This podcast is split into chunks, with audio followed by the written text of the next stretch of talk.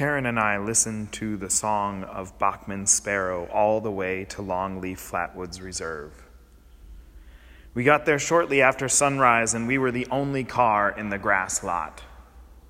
We'd probably be the only ones at that park all day. There were more productive places to go birding closer to town and prettier places to walk. But we were after my first Bachman's, a life bird. So we headed for Longleaf and we kept listening to that song. We walked out the dewy trail, the air already thick with North Florida humidity. The plan was just to follow the path until we heard it.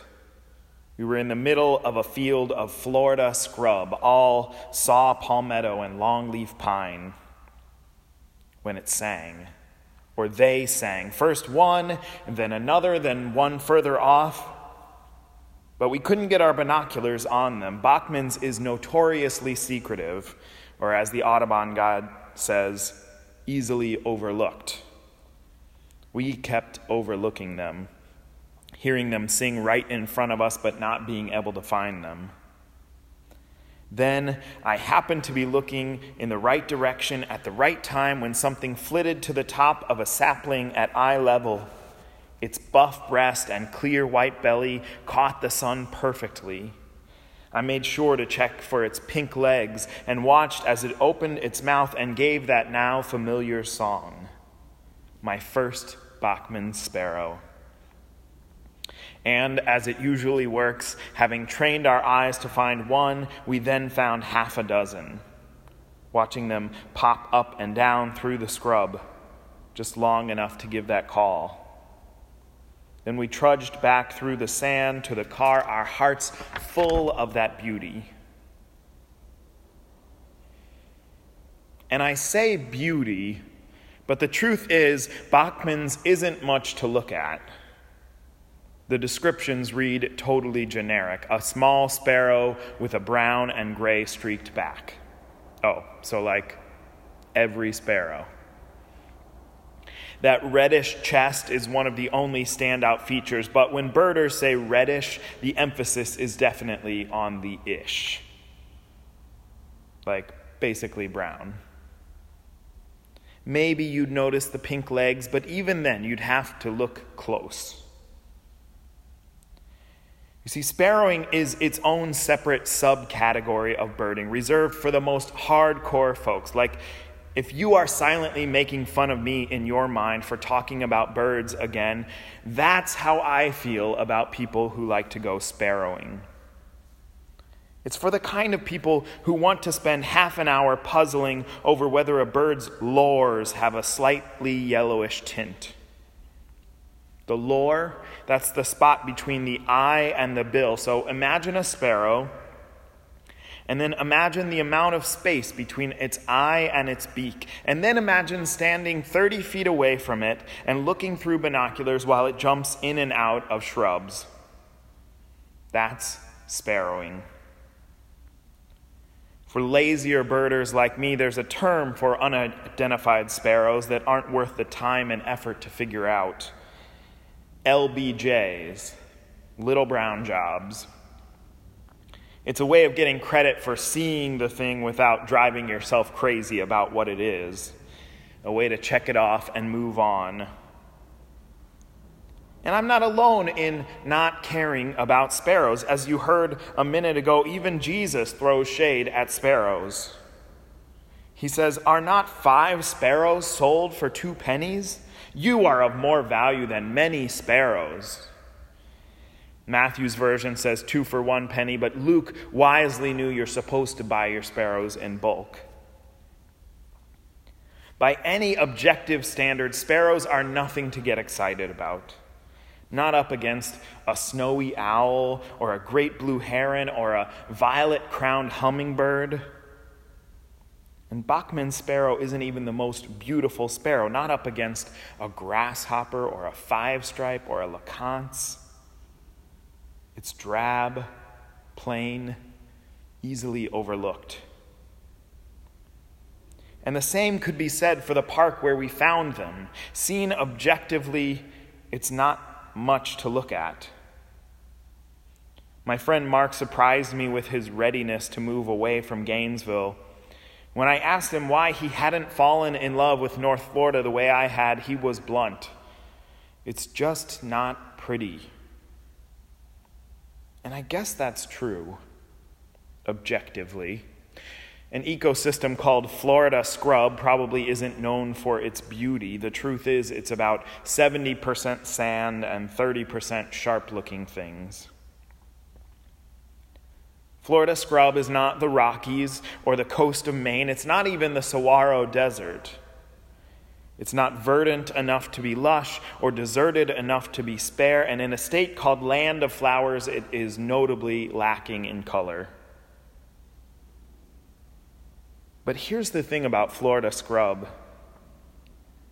If you get up early enough to see the sunrise over a field of green saw palmetto or golden wiregrass, if you stay long enough to scare up a few deer or hear the whistle of a bobwhite quail or catch a gopher tortoise cleaning out its burrow, if you go often enough to see it change with the season or watch it renewed by fire, if you're curious enough or stupid enough to burn your hand on a still smoldering log from that fire, like someone I know, if you get to know it and love it, if you are no longer able to be objective about it, it's kind of beautiful. And here's the thing about Bachman's sparrow it's not an owl or a hummingbird, but if you're out on a hot morning without another bird to distract you, if you're there when the sun is just right and that reddish breast lights up like a flame, if you're patient enough and quiet enough that this secretive bird becomes content to be seen, to be looked at so closely you can see the color of its lores, if you listen long enough to its song in the car that when it comes to life in the wild it feels like the voice of a familiar friend, it is really beautiful. When you see the thing for what it is and not what it isn't, when you stop comparing it to other things or to some impersonal standard and you learn it and know it for itself, you can come to love it. It's knowing something that really makes it beautiful. That's actually what Jesus was saying about sparrows and about us. The full quote is Are not five sparrows sold for two pennies? Yet not one of them is forgotten in God's sight. But even the hairs of your head are all counted. Do not be afraid. You are of more value than many sparrows. The sparrows that are easily overlooked the sparrows that are sold in bulk, those drab, plain birds, not one of them is forgotten in God's sight.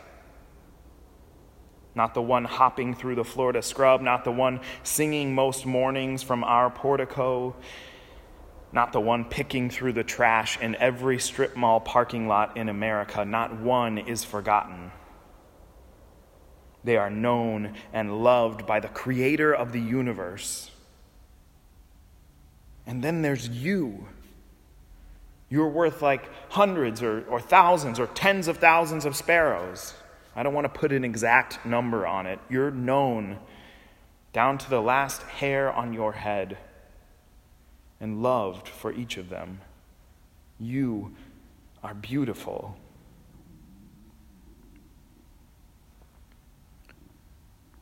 We've chosen this worship theme, Everything is Music. And we've asked people from our congregation to offer their musical gifts all month to sing or play a solo in a way we don't always get to hear from each other. And yes, it's because we have so many talented musicians in our midst and we wanted to show them off, to enjoy the beauty of the music that they make. But really, it's about something else that kind of objective beauty is not, not really what we're after here in this theme or in this place. We're after subjective beauty. The kind that comes from knowing one another and being known by one another. Learning each other's faces and voices so well that they become dear. Getting to know each other, maybe not down to the last hair on your head, but at least well enough to notice if you get a haircut.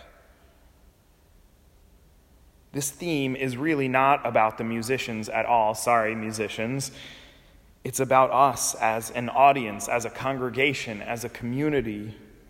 We are trying to be the kind of community where we fall in love with one another as God has fallen in love with us. Not objectively, because we're so impressive. That kind of love can go away when we do something less impressive, when we show the less impressive parts of ourselves. We want to fall in love with each other subjectively. Or at least I think God wants us to fall in love with each other subjectively. To get to know each other well enough to no longer be able to be impersonal. There's this line I love in a magnetic field song. It says, You may not be beautiful, but it's not for me to judge. I don't know if you're beautiful because I love you too much. If I could have my way, we'd each go around and sing or play a solo, whatever we wanted. And before your palms start sweating, I promise we're not going to do that, but we could. And it would be incredible to hear each person's voice on its own singing whatever it wanted to sing, it would be beautiful. Maybe not objectively. Maybe not to the people just walking by on the street. To them, we might sound like nothing special, but we would know better. We would know how special it was to hear each other's voices, to hold them and care for them, and to have our voices heard and held and cared for.